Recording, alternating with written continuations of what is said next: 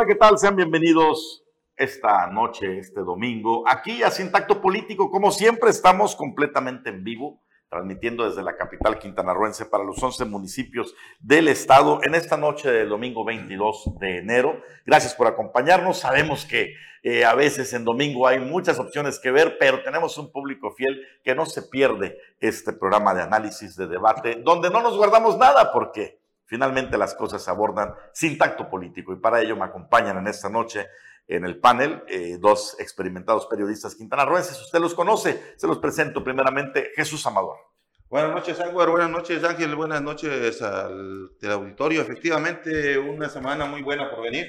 El Plan Estatal de Desarrollo Urbano, eh, perdón, de Desarrollo del Gobierno de Mara. Sí, mañana vamos a conocer los pormenores o las directrices que va a traer este programa. Al final de cuentas, ansiado y bien esperado. Y el otro, algo un poco más relevante, para la historia de Quintana Roo, un 22 de enero de 1898, hace 125 años, llegó Pompeyo Blanco a Otón Pompeyo Blanco a instalar aquel famoso pontón que sirvió como aduana eh, entre Belice y Quintana Roo. También nos acompaña el experimentado periodista. Él nos puede hablar de eso, vivió por esas épocas aquí en Tompe Blanco. Ángel Ramírez Hernández, decano del periodismo en Quintana Roo. Amor Jesús, estimada audiencia del Sintacto Político, muy buenas noches. Sí, una semana bastante movida que comenzó precisamente con la fitura ya en España, en donde pues estuvieron presentes todos los, prácticamente todos los municipios del estado. También la segunda visita que hace el presidente Andrés Manuel López Obrador a Chetumal y donde anuncia, yo creo que esto va a ser parte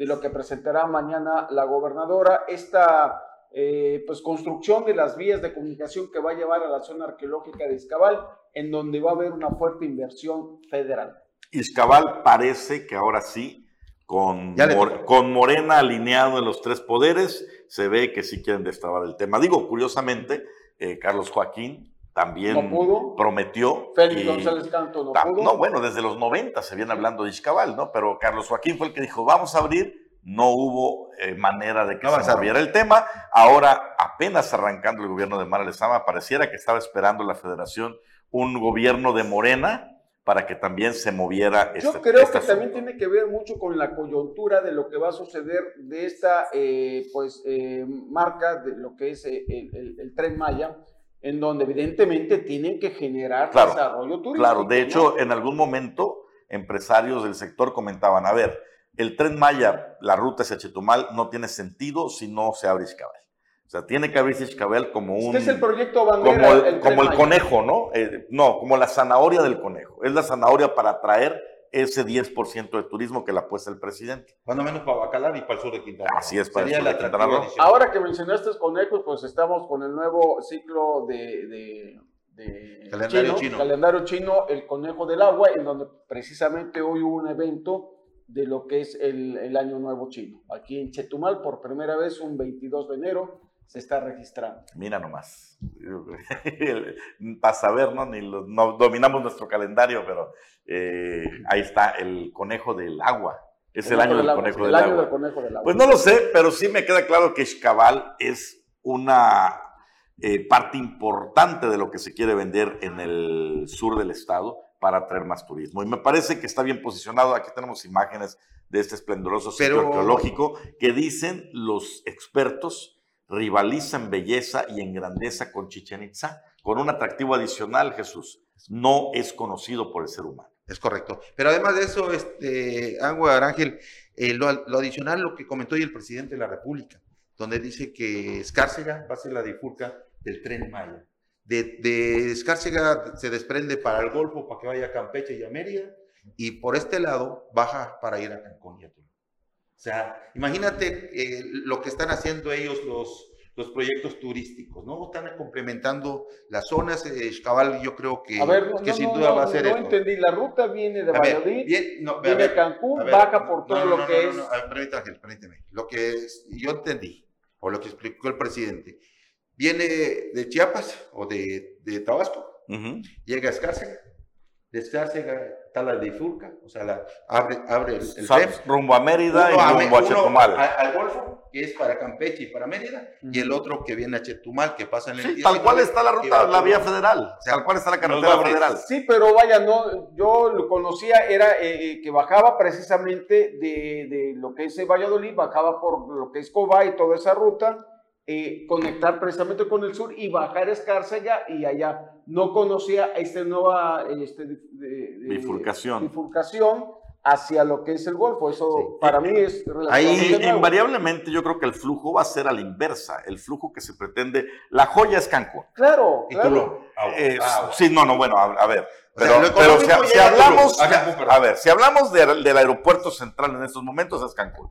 Tulum todavía no es un hecho, va a ser y se habla de 4 millones de pasajeros, aún así muy lejos de los 30 millones que llegan a Cancún cada año, ¿no? Ah, 30 millones. Sí, a ver, eh, pero cuando te digo que Tulum, eh, hago hincapié en eso, por el turismo que llega a Chiapas, ¿sí? Allá a Tabasco, o sea, los mochileros, esa gente que agarra el tren, son los que van a venir a Tulum. O sea, no les interesa Cancún, no les interesa ese tipo de turismo. Bueno, sí, si hablas del turismo que va a venir de, de, Chiapas para acá, sí. Sin embargo, yo creo que la apuesta del gobierno es de Cancún bajar lo que sea posible hasta Chiapas vía Tren Maya. Es decir, y le están apostando a una cantidad eh, específica, 10%. 3 millones de turistas quieren que se desparramen de Cancún digo, si se escucha feo, desparramen, pero se distribuyan, pues, como ustedes quieren, se trasladan de Cancún, ya sea a Chetumal, ya sea a Mérida, ya sea a Tabasco, ya sea a Campeche, ya sea a Chiapas. Toda esa oportunidad. Mira, tan, importante es lo que está mencionando Anuar en, en, relación a lo que sería Cancún como la parte central de este eje turístico, que vaya eh, en Yucatán, se relamen los bigotes,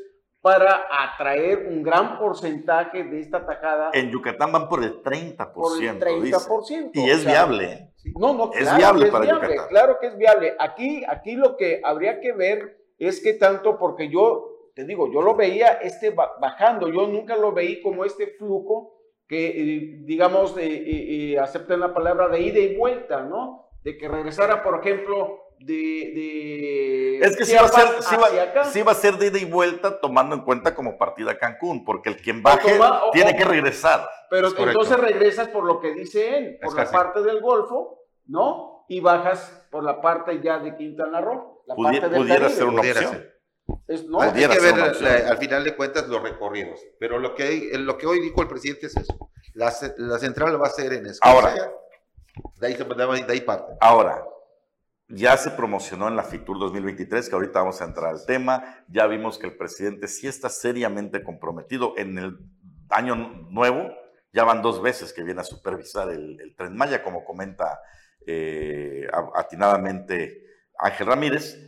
Y la pregunta sigue siendo, ¿se va a terminar? Al menos hasta ¿Se va a terminar? Hasta, hoy el presidente insiste que sí, que en diciembre. Bueno, pues, pero ya sabemos que el presidente gobierna por decreto, ¿no? Él dice se va a hacer y, y, la realidad se tiene que ajustar a sus palabras. Hay que recordar lo que dijo también en la FITUR Miguel Torroco Márquez, que este año se termina, sin embargo, eh, faltará un año más para que esto comience a tener la importancia, digamos, en el flujo de turistas con el que fue planeado. Pero ¿será que se termine? O sea, al avance que llevamos hoy, hay gente y una vez es nuestro compañero que no está presente aquí, mandamos saludos hasta Orlando, como no, a Carlos Pérez Zafra, quien asegura que no se va a terminar en ese Yo creo que no se va a terminar por algo muy, muy eh, eh, conocido. A ver, en, en de hay un juez que le está cancelando y cancelando la construcción, entonces, a ver, este, yo entiendo... Pero nunca ha parado nada. ¿Eh?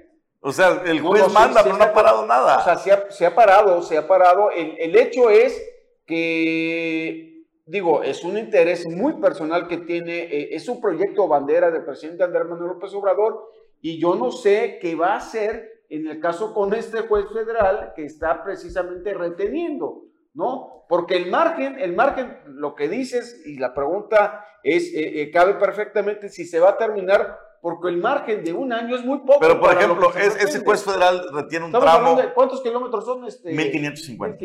Un tramo allá en Yucatán que yo no he visto que sea ningún impedimento realmente. las siete, ocho veces que ha paralizado un supuesto juez federal o un juez federal.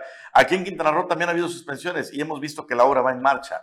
Lo que no se sabe es si va en marcha lo suficiente como para terminarse. Yo creo que sí se termina sin ningún problema Cancún Tulum sin ningún problema Cancún-Mérida, ya está prácticamente Ahora- terminado. ahora el que- resto es la y- incógnita. Ahora, hay que, decirlo, también. hay que decirlo también, y la red ferroviaria, eh, con- vaya, que, que está desde eh, Lerdo de Tejada, después con, con Porfirio Díaz, que fue el que la, la agrandó, finalmente eh, el tramo en donde falta la construcción es en el tramo que corresponde a Quintana Roo. Es correcto. Pero todo, por ejemplo, desde el, desde el puerto de Veracruz Está perfectamente conectado hasta Yucatán. Recordemos el meridiano que llegaba de, de Mérida al puerto de Veracruz y por el otro lado, por el lado de Chiapas, creo que llega hasta Palenque. O sea que solo falta este tramo de Quintana Roo, que es, Es donde se está poniendo toda la carne Sí, al asador. de aquí, digamos, a Escárcega. Tan es así que si han observado el, la gente, los encargados del tren Maya, de la construcción del tren Maya en el tramo de, de Tulum, están contratando de manera extraordinaria trabajadores. Sí, no, en toda la, en toda la zona. Pero sur. en especial eh, me llama la atención los sueldos que están ofreciendo. O sea, ¿cuál es el, el, ah,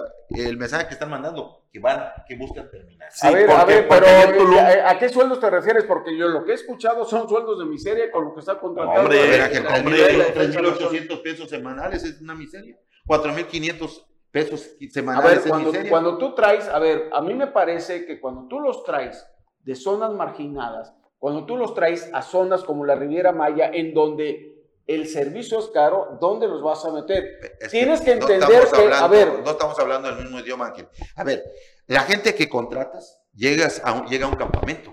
Sí. Le proporcionas alojamiento y le proporcionas alimentación. Eso es, lo que, eso es lo que dicen, pero ha habido muchas quejas, ha habido muy, y lo hemos estado viendo, lo hemos estado haciendo constar en, en los diferentes medios de comunicación, en donde se están quejando precisamente, como tú dices, muchas veces llegan y no les dan el lugar, o sea, ellos todo el dinero que ganan lo mandan a sus casas, o sea, Hon- Honestamente, yo he visto mucho más interés en los trabajos del Tren Maya que quejas.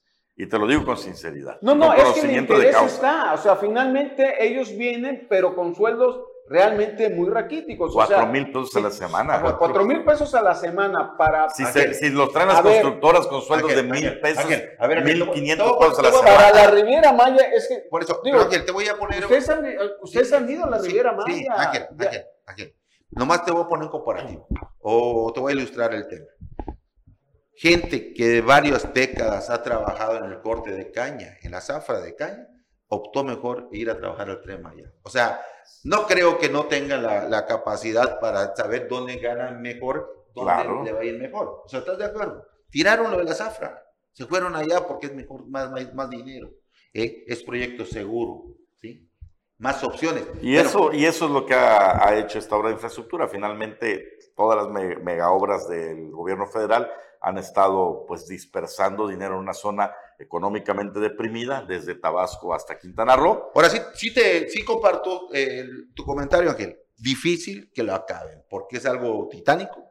Van sobre, sobre rieles, ojalá y Pero cumpla. la Mientras tanto ya lo están vendiendo. Y vaya si lo vendieron allá en España. Nos, es momento de irnos a un breve corte. Al regreso vamos justamente a ver todo lo que pasó en la FITUR 2023, en esta Feria Internacional de Turismo que se celebra cada año en Madrid.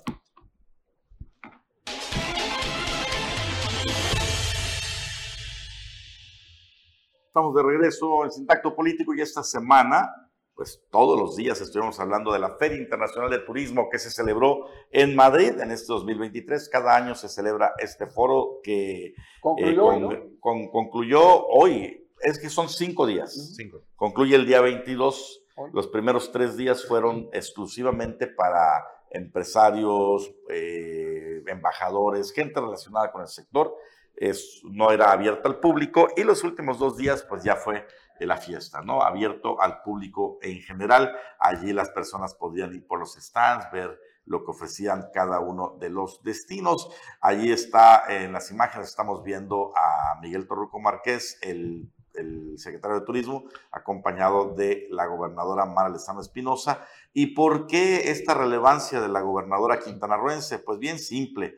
De este stand de México, que estuvo espectacular, nos dicen, 1.111 metros cuadrados de, de, de stand, el más grande de, de toda la feria, o uno, uno de los más grandes de toda la feria. De este stand, pues la mayor parte corresponde al Caribe mexicano.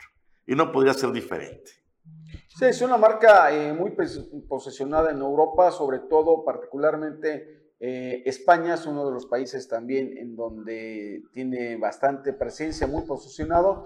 Y evidentemente, eh, pues la presencia de, de, los 11 municipios, que hay que decirlo, sobresale el municipio de Benito Juárez, sobresale también la Riviera Maya, el municipio de Solidaridad y ahora esta irrupción, irrupción que hace el municipio de Tulum, en donde la verdad pegó en un municipio de Tulum es uno de los que está emergiendo, pero de una manera vertiginosa que está eh, arrasando también. Si hablamos de un destino de moda a nivel internacional ahorita del Caribe mexicano, es Tulum me parece que a pesar de lo consolidado que está Cancún, lo consolidado que está la Riviera Maya, ahorita tiene más menciones en redes sociales. Incluso los inversionistas inmobiliarios ya recomiendan invertir en Tulum antes que en estos dos polos turísticos. Tanto así que Tulum tuvo su propio stand en esta feria. Le apostaron a una promoción intensiva que ha sido una de las eh,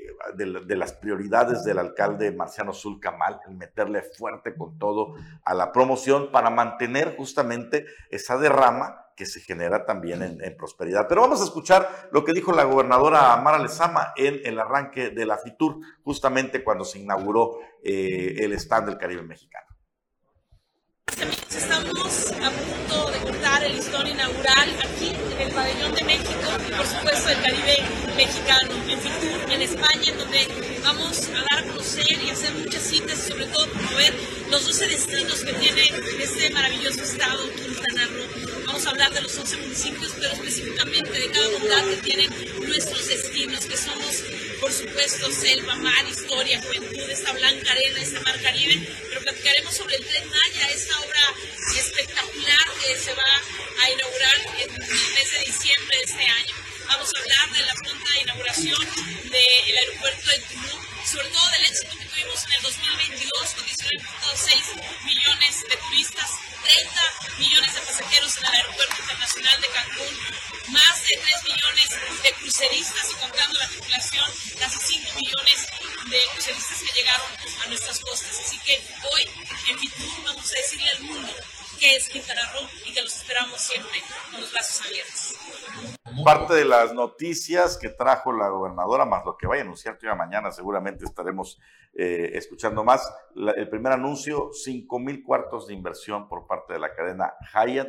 Eh, dicen que, pues, parte de lo que se habló con los empresarios es que justamente no sea nada más la inversión como siempre, sino con una visión más social con responsabilidad hacia los trabajadores, esto en el marco del nuevo acuerdo por el bienestar Sobre todo la gobernadora. los sueldos, los sueldos, y prestaciones, ¿no? Que es donde, donde se tiene que eh, ajustar mucho. Cinco mil cuartos, estamos hablando de cinco megahoteles o, o diez de más de 500 cuartos. No es una inversión menos, son cientos de millones de dólares. Y además no es la única cadena que va a estar. Sí, este, este fue el anuncio quizá más importante en términos de Pero yo creo que al final de cuentas para los quintanarroenses nos queda mayor sabor a a Boca el que haya invitado a las autoridades de otros municipios que por lo regular no, no llegaban.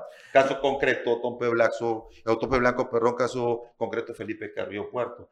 Porque esto permitirá ahora sí eh, comenzar a pensar en serio en una detonación turística, que el gran eh, corredor eh, de, de, Costa Maya. de Costa Maya despegue lo que no ha sucedido hace 20 años. Fíjate que fue bien interesante porque de repente no faltan las críticas, ¿no? ¿Qué hace ya María Hernández de Carrillo Puerto? ¿Qué hace Jensuni Martínez? Jensuni Martínez, la presidenta municipal de Tompe Blanco, nos dijo que para empezar es un evento al que no va sin invitación. O sea, te tienen que invitar para ir. Entonces, por primera vez nos invitaron y no dudamos en ir. Y ya después en una entrevista que hicimos justamente desde allá, desde España, nos dice que la gobernadora es la que las agarra de la mano, va, toca la puerta de los empresarios y ahora sí que las, los pone ahí enfrente para que vean lo que está ofreciendo también eh, municipios como Felipe Carrillo Puerto, como... Ahora, es importante, es importante que las cale, que las lleve, pero también es importante que se preparen porque evidentemente hoy Felipe Carrillo Puerto y Otompe Blanco, a pesar de que eh, tuvieron presencia, yo no vi un anuncio que digamos, digas tú, a ver, se va a sustentar el desarrollo ¿no? Dime un proyecto, por ejemplo, que hayan presentado de Otompe Blanco o uno que hayan presentado Felipe Carrillo Puerto. Yo creo que la presencia es importante, sí, pero no puedes ir, es como si fueras a una fiesta y no lleves el regalo. Es que no sabemos. Pero Hay que también- ver qué trajeron. A eso. Ellos tienen que que, informar que, a ver. cuáles fueron los logros de su visita. A ver, es que los logros se cacarean desde el principio, así como lo hizo la gobernadora con el primer día que es después de este video vino el anuncio de lo de Hyatt. Y yo no he escuchado en estos últimos cinco, e- bueno, en estos días, cinco días, que hayan presentado un proyecto, porque si lo presentaron, se tardaron En ya en, en- el- en el caso de Otompe Blanco y, Mar- y Felipe Carrillo Puerto, lo que se presentó fueron los destinos que van como parte del Caribe mexicano, lo que es la ruta de las iglesias, los destinos de turismo rural, la misma gobernadora lo presentó, y en el caso de Otompe Blanco, pues también algunos balnearios. No es un proyecto como tal, es abrir el abanico de que, mire, esto es lo que ofrecemos aquí en Otompe Blanco y buscar posibles inversiones. Ahora, vamos a ver que ya platicando con ellas, en qué concreto, se logró, en concreto, ¿qué se logró. hizo? Eh, Porque, pero- porque en los últimos años el desarrollo que ha tenido el municipio de Bacalar, o sea, tú lo Hombre, ves, tú entras a. Bacalar y es, se lleva pero de calle a los municipios de Felipe Carrillo Puerto y Otompe Sí, Claro, pero es, claro, es algo, fue algo natural, se ha dado de manera natural, Ángel. La, la belleza de la laguna atrae a uno y va a seguir atrayendo a miles. El problema es picar piedra en Otompe Blanco, en Carrillo Puerto. Yo creo que para poner en los ojos en, en órbita eh, del turismo mundial, yo creo que fue muy buena experiencia ahora. Hola, Claro, Carrillo Puerto. claro. Carrillo Puerto Por tiene eso digo. Y Siancán, eh, obviamente, no es un destino que se pueda explotar con inversiones de hoteles, pero sí se puede explotar como el atractivo para el ecoturismo. Claro. Sea, la reserva ecológica, ¿no? Digo, pues es lo que tiene finalmente Bacalar. O sea, Bacalar sí es cierto que está eh, la laguna, pero también es cierto que los desarrollos que se han hecho son ecoturísticos fundamentalmente. Eh, bueno, algunos. La Muchos mayoría, otros muchos, rompen, muchos, rompen muchos las reglas. la ¿eh? mayoría, pero, por ejemplo, cabal ahorita, Bacalar? Ah, no, no, no, no, no, Yo cuidado. creo Pero, va a pero, ser algo ejemplo, muy de cuidado. A ver, por ejemplo, están dándole mucho, mucho, mucho sobe a Izcabal. Y esta ruta de Conjulís y Bancheque Nizna, Está bien. No, es que tiene que ser desde allá, ¿eh? No, tiene no, que por ser pero Chachoven, este, Izcabal, es que Cojulit, tienes que conectar, Sibanchechi. pero si tú quieres ir ahorita, por ejemplo, a Conjulís o Quinizna, las carreteras están del nada. Hay, hay Pero- supuestamente sí. mil millones de pesos Sí, pero para todo a eso. ver, Ángel, Ángel, es que hay algo que tenemos que ver y darle el justo valor. O sea, si tú hoy me dices, Jesús Amador, ¿dónde te gustaría ir? A- De cualquier desarrollo, ni uno. A Xcabal sí. Porque la conozco, ¿sí? Ir a Xcabal O porque no la conozco. No, no, no, yo sí. Por Ir- eso, también por- el otro dice, no la cuenta conozco. estoy yendo a Chichen Itza. Estoy, escúchame, por las dimensiones, por la forma que es, ¿sí? Ir a, ir a Xcabal es ir a igual a una que está... Es que te dicen dimensiones, pero tú, o sea, a ver, yo fui, yo, es- Ángel. yo fui a Escabal cuando lo abre Enrique Nalda ya hace unos años. Enrique Nalda era el principal de, de Lina. eh, Hace tuvimos una 27 entrevista. años. Eh, no, fue menos, hace unos 15 años. Meses después fallece. Eh, eh, el, el asunto es que te dicen, tiene una dimensión más allá de Izcabal, pero cuando tú, De Chichén. de Chichén, pero cuando tú quieres ver, lo único que ves es precisamente selva, o sea, supones que en Claro, esos porque no hay inversión. Supones que en esos montículos, pero si tú ves, por ejemplo, déjame terminar, pero si tú ves, por ejemplo, que con Julis, que Quinisna y Sibanché tiene lo mismo, entonces dices, a ver, ¿por qué no estamos comenzando, terminamos a explotar esto y nos No, no, no, no, yo no estoy de acuerdo contigo. O sea, si tienes una joya que todos los arqueólogos han dicho es la gran promesa de la arqueología Es en Quintana Roo, yo ¿cómo te vas a yo cómo te vas a a explotar Yo eh, conozco, pequeñas zonas? conozco la zona con Julis, Sibanché y desde hace 30 años y desde hace 30 años no han podido construir vías de comunicación que conecten. La venden porque ha sido también elemento que se ha vendido en varias de las Fiturs a través de los años y a través de los años. Izcabal es la gran promesa. Ahora, ahora, sí, ahora, ahora, sí. yo estoy de acuerdo contigo en algo. Tiene que hacerse un circuito aprovechando todas las zonas arqueológicas que tenemos en el sur, incluyendo Xtanca, aquí en la capital del estado. Para que se pueda vender un Porque yo me circuito. acuerdo que en, en anteriores Eso incluye estaba arreglar el caminos, presentado incluye invertirse en infraestructura, restaurantes, etcétera. Finalmente. Sí. Pero, han pasado los años. Qué bueno que ahora el nuevo proyecto, la joya de la corona, Pues lo es. que es Iscabal, Lo es, aunque hables con sarcasmo, lo es. eh, ahora no, pues, a la joya de la Lo corona. es. Ángel, Ahora te hago una Lo es. pregunta. Con Purísima. Y lo ¿qué dicen los expertos, no lo Ángel, decimos nosotros. Yo lo Ángel, sé, porque yo, Ángel. yo fui de los primeros que entramos a Iscabal. Pero no eres Ángel, experto. Subiste a, Entonces, el desdén- subiste a la ruina, Ángel. Sí. Y entonces dices que no es parecido a, a Chichén. A ver, es que cuando tú ves. El o sea, desdén con ver, el que hablas, cuando- evidentemente no está valorando, no estás valorando ver, lo que no sí representa. lo valoro. Lo que pasa es que ahora me, me quieren valorar la joya de la corona. Pues no, antes la joya de la corona era Simonche con Quinizná y la revolución no le ha hecho justicia. Desde 1990 se habla de que la gran promesa para la arqueología quintanarroense es Xcabat. Desde 1990, no es de ayer. Hace 27 ¿eh? años. No es de ayer. Sí. Pero bueno, eh, lo que sí es la joya de la corona del turismo actualmente es Tulum y vaya que captó interés allá en la FITUR. Fíjense, estuvo una exposición que lanzó el, el municipio con un recorrido en realidad virtual. Entonces, para que la gente de España pudiera probar un poquito de lo que se ve si viniera a Tulum, ¿no? Aquí vamos a ver la información en esta, en esta nota. Las reservas potenciales hacia Tulum aumentarán gracias a una estrategia que, por primera vez en la historia de México y el Caribe, incluyen comunicación a través del metaverso, informó en entrevista el director general de Turismo y Economía, el maestro Jorge Mario Molina Pérez. Marciano Zulcamal le apuesta a la innovación tecnológica. Tulum presentó en esta edición de la FITUR una experiencia inmersa que transporta a viajeros potenciales interesados en la región del Caribe Maya, la que pudieron recorrer usando visores del metaverso, informó el funcionario. Nuestra estrategia incorpora ahora el metaverso para que las nuevas generaciones de viajeros decidan viajar a Tulum, dijo Molina Pérez. Si bien el metaverso es un entorno virtual emergente en algunos países de Latinoamérica, no les así en ciudades como Madrid y países de Estados Unidos, Europa y Asia que interesan al sector turístico tulunense. Tulum tuvo un pasado futurista y su presente también es futurista, por eso estamos adoptando la tecnología que predominará en los próximos 10 años, en toda una nueva generación para transmitir y compartir también allí la esencia, belleza y grandeza de la cultura maya para que juntos volvamos al origen, como orgullosamente dice nuestro presidente municipal Marciano Zulcamal, finalizó el funcionario. Para Notivisión, Leonardo Hernández. Oye, mira, la- la- las imágenes no dejan lugar a dudas, ¿no?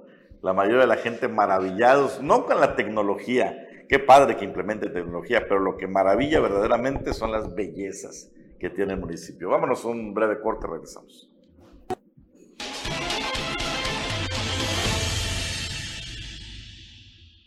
Estaba dura la discusión durante el corte. Estamos de regreso y mi estimado Jesús Amador, planteas al principio del programa que mañana lunes eh, se presenta el Plan Estatal de Desarrollo. Sí, efectivamente, a 120 días del inicio de- del sexenio, de- del quinquenio de Mara, eh, se va a presentar el plan de desarrollo. ¿Qué llama la atención? Que lo haga en medio eh, de esta situación que prevalece en el Estado, luego de haber tenido un sexenio que no tuvo ni pie ni cabeza, eh, que vivió la ocurrencia. Si, no, si mal no recordamos, el último proyecto que más o menos se, suje- se sujetó al andar o se realizó al andar fue el que presentó Félix González. De ahí fuera, Quintana Roo navegado. ¿Qué esperamos? Esperamos cosas buenas. Yo creo que al final de cuentas el turismo va a seguir siendo nuestra principal actividad turística. Lo es, no va a Eh, cambiar eso en, eh, de ahí ni en vamos a ni en depender. 10 años. Ahora, ¿qué tenemos que ver? Hay que ver entonces las vertientes. Eh, la gobernadora ha dicho, bueno, eh, llegan, han llegado millones de turistas por la vía aérea, tenemos turistas vía crucero. Bueno, a ver qué más te- tenemos para agrandar. Va a ser un documento de análisis. Todos los gobiernos han presentado su plan estatal de desarrollo. Lo hizo Carlos Joaquín González con cuatro ejes, bla, bla, bla. Este, todavía nos acordamos de algunas de las cosas que se plan- plantearon. Eh, y yo creo que lo que esperamos los ciudadanos es que sea un plan estatal de desarrollo primeramente realista. Primeramente que no sea eh, la rimbombancia para decir, ay, mira qué bonito, y que luego no se consiga ni el 20 o el 30%, como ocurrió justamente con Carlos Joaquín González. O sea, ¿se acuerdan ustedes de Eduardo Ortiz Casos y los cinco proyectos que tenía la GEPRO para, eh, eh, para todo el Quintana Roo, el desarrollo? ¿Se acuerdan lo que nos presentó Marisol Vanegas como sus proyectos insignia para el turismo? Tres, cuatro, cinco años después empezamos a revisar y del, de todo no se hizo El proyecto absolutamente de, nada. de, de Lozano, por ejemplo. Bueno, Rosalina Lozano, de, de 20 proyectos solamente se concretaron, y eso es, entre comillas, uno, que ahí está como elefante blanco, ¿no? Y que están viendo y- cómo y darle están- uso. Y, y que lo están retomando ahora como también darle continuidad. A mí, a mí- Sí, y eso es lo complicado. ¿Cómo Sí. le vas a dar continuidad? A mí, que- a mí me parece que, y, y lo que yo espero es que este proyecto sea integral y que no se base todo en el desarrollo del norte, porque el norte ya está caminando. O sea, eh, recuerden ustedes ese proyecto nacional del Plan Puebla-Panamá, que tenía precisamente en este corredor centroamericano como uno de los, eh, eh, digamos, proyectos económicos, turístico, es, yo creo que sigue siendo importante y parte de, de- de- de este inicio es precisamente la frontera sur de Quintana Roo, Chetumal. Conectar, por ejemplo, lo que es el sur de Quintana Roo con Centroamérica y un poquito ahí por el Caribe. Eso, eso me parece que lo han dejado y creo que es una avenida muy importante de desarrollo en lo económico, en lo político y sobre todo en lo turístico. Y no están incluyéndolo hasta ahora. No lo, No lo han incluido, ¿no? No lo han incluido. Yo espero, Ángel, eh, Aguar, yo espero mañana encontrar en el, dentro del plan varias acciones y situaciones que estén emanadas del programa de la 4. Entre ellos, eh, obviamente, pegado lo del Tren Maya, eh, pegado otros proyectos que estaba ejecutando el gobierno federal en Quintana Roo. Creo- que el Tren yo- Maya lo van a llevar a, o lo quiere llevar John Briceño a Belice. Belice, sí. Y aquí lo que yo espero es eso, o sea, pero también eh, comparto lo, lo que ustedes comentan.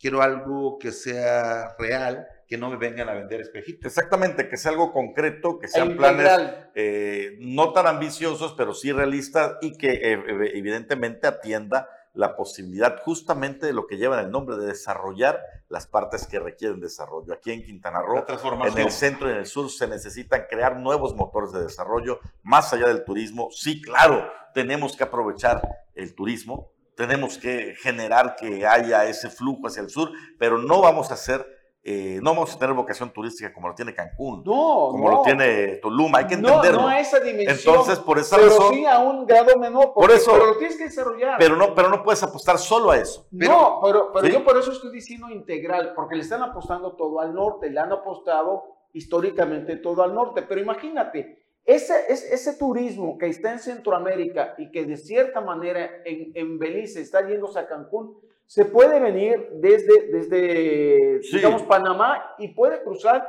y ir dejando, ¿no? Claro. O sea, yo no, eh, eh, eh, yo estoy consciente de lo que tú dices.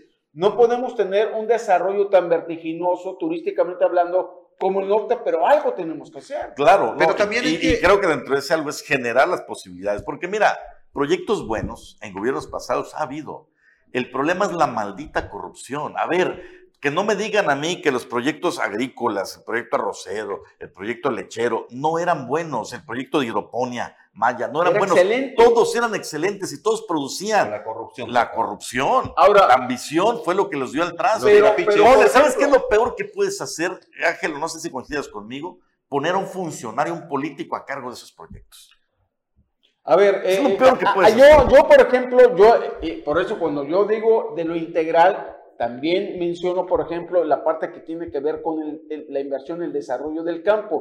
Honestamente, te voy a decir, con, con, con, con Linda Cobos, yo no veo ni voy a ver un desarrollo. O sea, la vimos, por ejemplo, estamos grabando un programa el, el viernes, llega solita, eh, ve a un, a un grupo de periodistas, se va solita, no, no, no, no, este, no comienza a aprovechar los espacios, pero además, esto que hizo eh, eh, eh, este viernes, cuando fui al- a lo que es, fue eh, el arranque de, de- de la zafra, allá creo que fue a principios de diciembre, igual, o sea, no tiene contacto con la gente real del campo y la verdad yo no creo que el campo vaya a desarrollar, ojalá me equivoque por bien de Quintana Roo, pero no creo que el campo vaya a desarrollar con Linda Cobos. Una figura ciertamente cuestionada y que hasta el momento ha sido algo menos. ¿Has que- escuchado algo de No, invisible. Invisible. Ahí que- Hay que, hay que tener en cuenta que el sector cañero es el, para nosotros el pulmón de la economía del sur. Sí. Sí, definitivamente, de hace 20, 30 años o un poco más es el que deja la mayor parte de los dividendos que tenemos al sur. Yo espero mañana que el sector cañero y otras actividades como agrícola, ganadera, apícola, escuchar nuevas para ellos igual, ¿eh? O sea, tenemos que ver, tenemos que voltear a verlo igual en la manufactura. Tienen que crearse las condiciones, o sea, es que todo depende, mira, la gente, eh, tanto la gente del campo, la gente que invierte en la industria, en el ganado, no son personas que te van a pedir, a ver, dame, simplemente no me quites, no me, no me estorbes, no, ponme las condiciones para que yo pueda invertir y crecer. Y esas condiciones son las que tiene que generar el gobierno. Nada más. Entonces, con eso ya estaríamos creando nuevas cuestiones para el desarrollo, que son muy necesarias. Pues ojalá haya algo para el campo, ojalá haya algo también para el de, sector, de que va a haber, va a haber. Para el sector pesquero, por Habrá que ver qué tan concreto. El sector pesquero que estamos hablando, por ejemplo, en, el municipio de Felipe Carrillo Puerto, que eh, también es importante el sector pesquero. Entonces, Creo, y por eso es que yo eh, digo y menciono que este plan, eh, lo que yo espero es que sea integral y que no se base todo exclusivamente en el tren Maya, porque el tren Maya sí es un proyecto bandera, es un proyecto de cual se va a colgar todo, pero también tiene que ir acompañado. Invariablemente mañana se estará desvelando el tema, eso sí hay que decirlo. Sabemos, estamos enterados que el equipo de la gobernadora ha estado trabajando intensamente con ella a la cabeza y al mando en este programa. No se dio la ligera, se esperaba que se diera los 100 días, se da hasta esta fecha y vamos a estar muy atentos. Mañana se presenta los pormenores y el desglose a lo largo de la semana se los estaremos presentando. Antes de irnos a un corte, eh, nos unimos aquí a la pena que embarga a la familia Vázquez V por el lamentable fallecimiento del licenciado Arturo Vázquez V, muy conocido aquí en la capital quintanarruense, amigo, eh, cazador también, eh, miembro del Club de Tiro Caza y Pesca, uno de los, de los eh, más apasionados, pioneros de, ese, de este deporte. Y bueno, lamentablemente hoy pierde la batalla después de estar lidiando con una enfermedad. lamentamos mucho la, la pérdida del licenciado.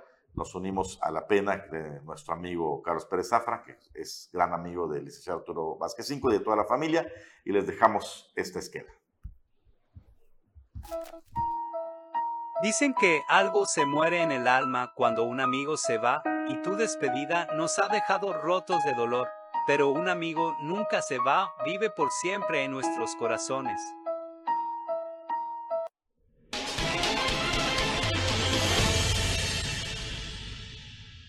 Estamos de regreso en la recta final de Sintacto Político. Y bueno, miren lo que ha pasado en Quintana Roo. Son de esas cosas que en lo particular no soy experto en leyes, pero no termino de entender. A ver si aquí mis compañeros me iluminan al respecto. Hace una semana anunciábamos y anunciaron a nivel nacional que la empresa Uber gana un amparo ante un juzgado federal. El amparo era porque la empresa Uber se inconformó por la ley de movilidad de Quintana Roo, que no le permite operar sin una concesión, y dicen, nosotros no necesitamos concesión porque somos particulares sirviendo a particulares. Eh, resulta que el juez federal le dice, sí, tienes razón, pero a pesar del amparo, las autoridades estatales, encabezadas por el Imovecro y el señor eh, Rodrigo Alcázar, titular del Imovecro, dicen, no, ni Mauser, no pueden trabajar con todo y amparo, que porque hay que reformar la ley y mientras tanto pueden ser sancionados. Debido a ello, al parecer se envalentonaron algunos taxistas y vaya si han dado de qué hablar en Cancún, el principal polo turístico de Quintana Roo, mientras allá en la FITUR estamos promocionando el destino. No, se han sobrepasado, eh, Anuar, están golpeando a turistas. Eh, ayer circuló un video en donde precisamente eh, pararon a un Uber que llevaba a una familia y realmente es espantoso ver cómo esta familia, los niños están sufriendo por estos desalmados, eh, que evidentemente pueden tener o no la razón, pero eh, hay que, a ver, no, pueden, pueden, la tiene. pueden pelear sus derechos, no, no, no la razón, pueden pelear sus derechos, pero no es la forma espantando a niños, a mujeres eh, y sobre todo espantando al turismo. Es un turismo, pues, eh, presumo americano, hablan en inglés, entonces eh, evidentemente esto es preocupante y es preocupante porque el titular de Inmovecro no está eh, tomando acciones. Se lavó las manos. A ver, es que hay que, hay que tener dos cosas en cuenta, perdón, que, interrumpa. Esto fue anoche. Anoche esto marcó, marcó el parteaguas entre la autoridad y el sindicato. Fue Hoy- como dos noches, ¿no? Sí, Porque anoche lo sí. tuvimos a conocer en la, hoy, en la semana. hoy domingo, hoy domingo en Cancún, ya la autoridad, no el, no el Movecro, las autoridades del ayuntamiento de, de Benito Juárez actuaron en consecuencia. Detuvieron unos taxistas que habían parado los Ubers y los enjuiciaron. O sea, los, met- los, los- los metieron a prisión por faltas administrativas y otras cosas más. Ellos argumentan que hay, eh, hay la, la razón hasta como para quitarles la concesión a los taxistas y Así vuelven a incurrir a esto. Pero volvamos al origen, lo que comentaste, Samuel. Después del fallo del juez, ¿sí? el, gobierno del Estado, el Poder Ejecutivo y el Poder Legislativo están esperando que el juez eh, notifique a los dos poderes para que actualicen el, reglamento de movilidad, ¿sí? la ley de movilidad y la cuestión interna. ¿Cuál es lo extraoficial que ha circulado hoy? Nosotros platicamos con Alcázar el- eh, en el Congreso el martes eh, pasado y él dice, bueno, nosotros no tenemos ningún problema, nomás queremos una notificación de parte del juez para hablar. De acuerdo, Ángel, eh, Ángel, perdón, Jesús, pero si tú tienes tu amparo en la mano, discúlpame, la notificación la puedes poner en un mes si quieren, No, a ti no te pueden afectar, Permíteme, estás permíteme, amparado. Permíteme, permíteme. Yo te estoy dando lo que el comentario. ¿sí? Sí. Él dice, queremos esto para trabajar al respecto. Y le preguntamos lo mismo, pero es un servicio nacional, mundial. Y él dijo, no, en Quintarón se rigen por las leyes del Inmovecto. ¿Sí? Tenemos que hacer esto y también estamos analizando cobrarles un porcentaje. Acuérdense, dos días después sale que el gobierno eh, filtró que van a El cobrarle el 2%. 2%. Pero ya lo habían 2%. presentado. El- por eso, permíteme, y sale eso, y los de Uber dicen, no, o sea, nosotros no vamos a pagar nada. Bueno, está en el limbo aún, hasta el día de hoy, esa situación. Así es. Mientras ver, eso ¿tan sucede, permíteme, permíteme, eh, lo que hasta el día de hoy, lo único que sabemos, la mano dura del Topo Aguilar, eh, el secretario del Ayuntamiento de Benito Juárez, en parar eso. ¿Qué va a suceder en todo el estado? ¿Quién sabe? A A ver, ver, el, tema, el tema es muy delicado. A ver, hay que entender qué representa el Sucha para, para eh, eh, los, los Pero el Sucha Que no el Sucha. para los gobiernos, espérame, pues representa votos. Tan es así que cuando le preguntaron al presidente Andrés Manuel López Obrador, dijo, ay, es un tema difícil, yo no me quiero meter, pero miren, la gobernadora es muy buena para eso y ella va a resolver el asunto. Sí, pero en este caso es el Andrés Quintana Roo, que es el verdadero poder, el, el- el Sucha es el de Chetumal. Eh, sí, pero, pero va, va- va para todos. O sea, el, el- asunto, digo Sucha, pero quiero marcar todos los sindicatos de taxistas. Aquí hay una cuestión, aquí hay una cuestión que yo no dejo pasar por alto. Primero que nada, llevamos meses, años diciendo que los taxistas se están sobrepasando, ellos no son autoridad alguna para poder actuar de esta manera. Años, no es de ahorita, son años.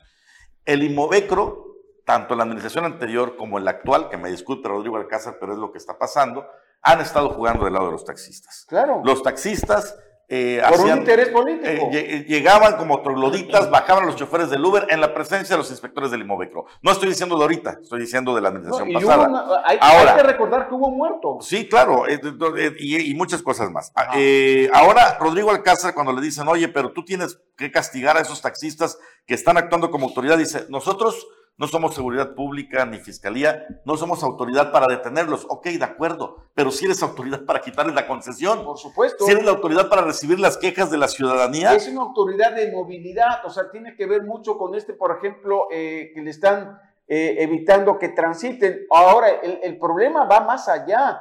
No solo es con los del Uber, sino que están golpeando turistas que no quieren. Vimos a la familia, no quería subirse al taxi y los estaban obligando. Hoy, por ejemplo, golpearon a un turista que no se quiso subir. Sí. Obviamente el turista se molesta. y ahí es donde explota todo.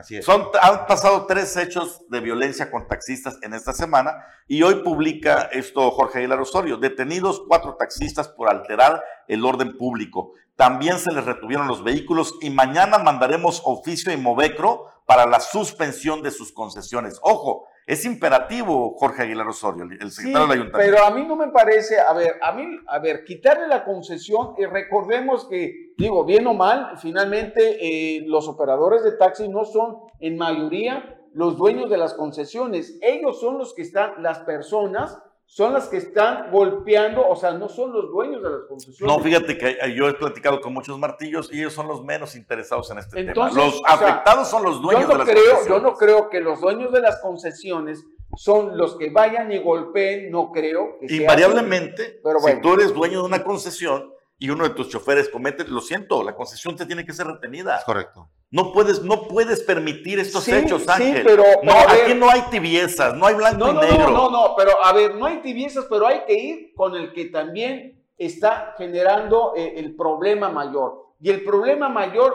no lo vayas a ver con los concesionarios. El problema mayor es con los sindicatos, porque ellos son los que mueven realmente el pandero. Pero ¿qué es lo que está sucediendo?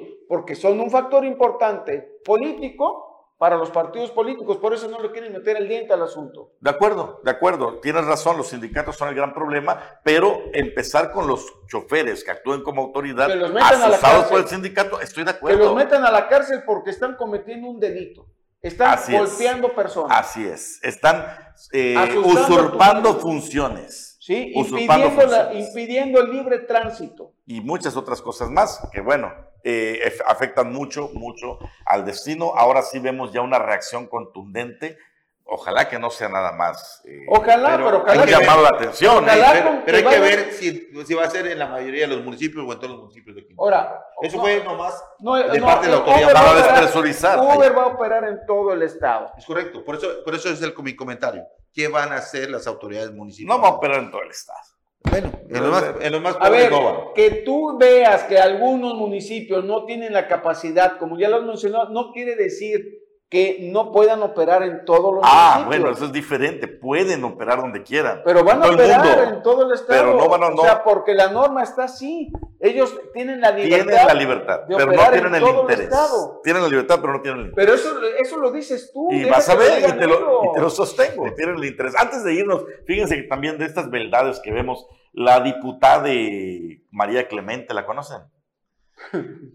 Eh, es aquella, es la que diputada trans, la diputada trans Ah, de Morena. trabaja en la, la- la que tenis. dijo Sí. que era prostituta. Que no- sí, que se hizo famosa porque subió un video 13X a sus cuentas. La representante. Luego la bajó y luego cuando empezaron a criticar la volvió a subir diciendo, pues si yo soy representante de de las las trabajadoras sexuales de las cariñosas, pues ahora fue a un gimnasio fifi y pues ahí está, mira, ahí está la diputada, haciendo un show total porque resulta que en este gimnasio no le dejaron poner su bocina con reggaetón. Ella quería escuchar la de una gatita que le gusta, literal, esa quería escuchar. Y le dijeron, oiga, va contra las reglas, este señor diputade, va contra las reglas traer su dispositivo, le mostraron el reglamento y ella dice, ah, bueno, pues póngamelo entonces en las bocinas del gimnasio. No podemos porque aquí tenemos un código de qué música tener. Ah, pues son clasistas y racistas. Bueno, escuchen usted, nomás para que se dé una idea del nivel de diputados que tenemos. eh, tiene prohibido escuchar reggaetón, ¿no? Lo cual es evidente que es un club clasista, porque que nos comprueben científicamente que solamente hay un ritmo para hacer ejercicio y que el reggaetón no es ese. Hay millones de gimnasios en toda Latinoamérica donde se hace ejercicio escuchando reggaetón. Que quede constancia de que este es un club racista. Miren aquí, escuchan solo música clasista. Le solicité que pusiera reggaetón y no quiere poner reggaetón. Intransigencia, intransigencia total, ¿no? ¿Cómo la ve? Bueno, este, en Twitter se le aventó un hilo explicando por qué son clasistas y racistas. Evidentemente todo se le fue encima, la gente, este, porque esta diputada, pues ya, Ya armó tiene... la fiesta. Y, y- y ahí es donde debemos decir, muy electos por el pueblo y lo que quieran, pero debe haber ciertas cláusulas donde se puede echar a estos de la posición que ocupan. Son una vergüenza. No, los pueden echar porque finalmente. Es una- diputada de Morena, por cierto, Porque nomás para finalmente, comentar. finalmente es una propiedad privada. O Claro. sea, y allá hay normas, es un club y el club establece sus propias normas. No, y aparte firmas, o sea, en el contrato firmas, ahí le mostraron, oiga, pero aquí firmó usted, señorito, señor, este, Señorito. diputado, y no, no sé cómo, cómo le habrá dicho, ¿no? El dependiente. Ya, nos tenemos que ir, gracias por sintonizar Sin Tacto Político, Ángel Ramírez. Nos vemos el próximo domingo. Estimado Jesús, Buenas noches. hasta el próximo domingo, no se pierda mañana Omelet Político, 9 de la mañana.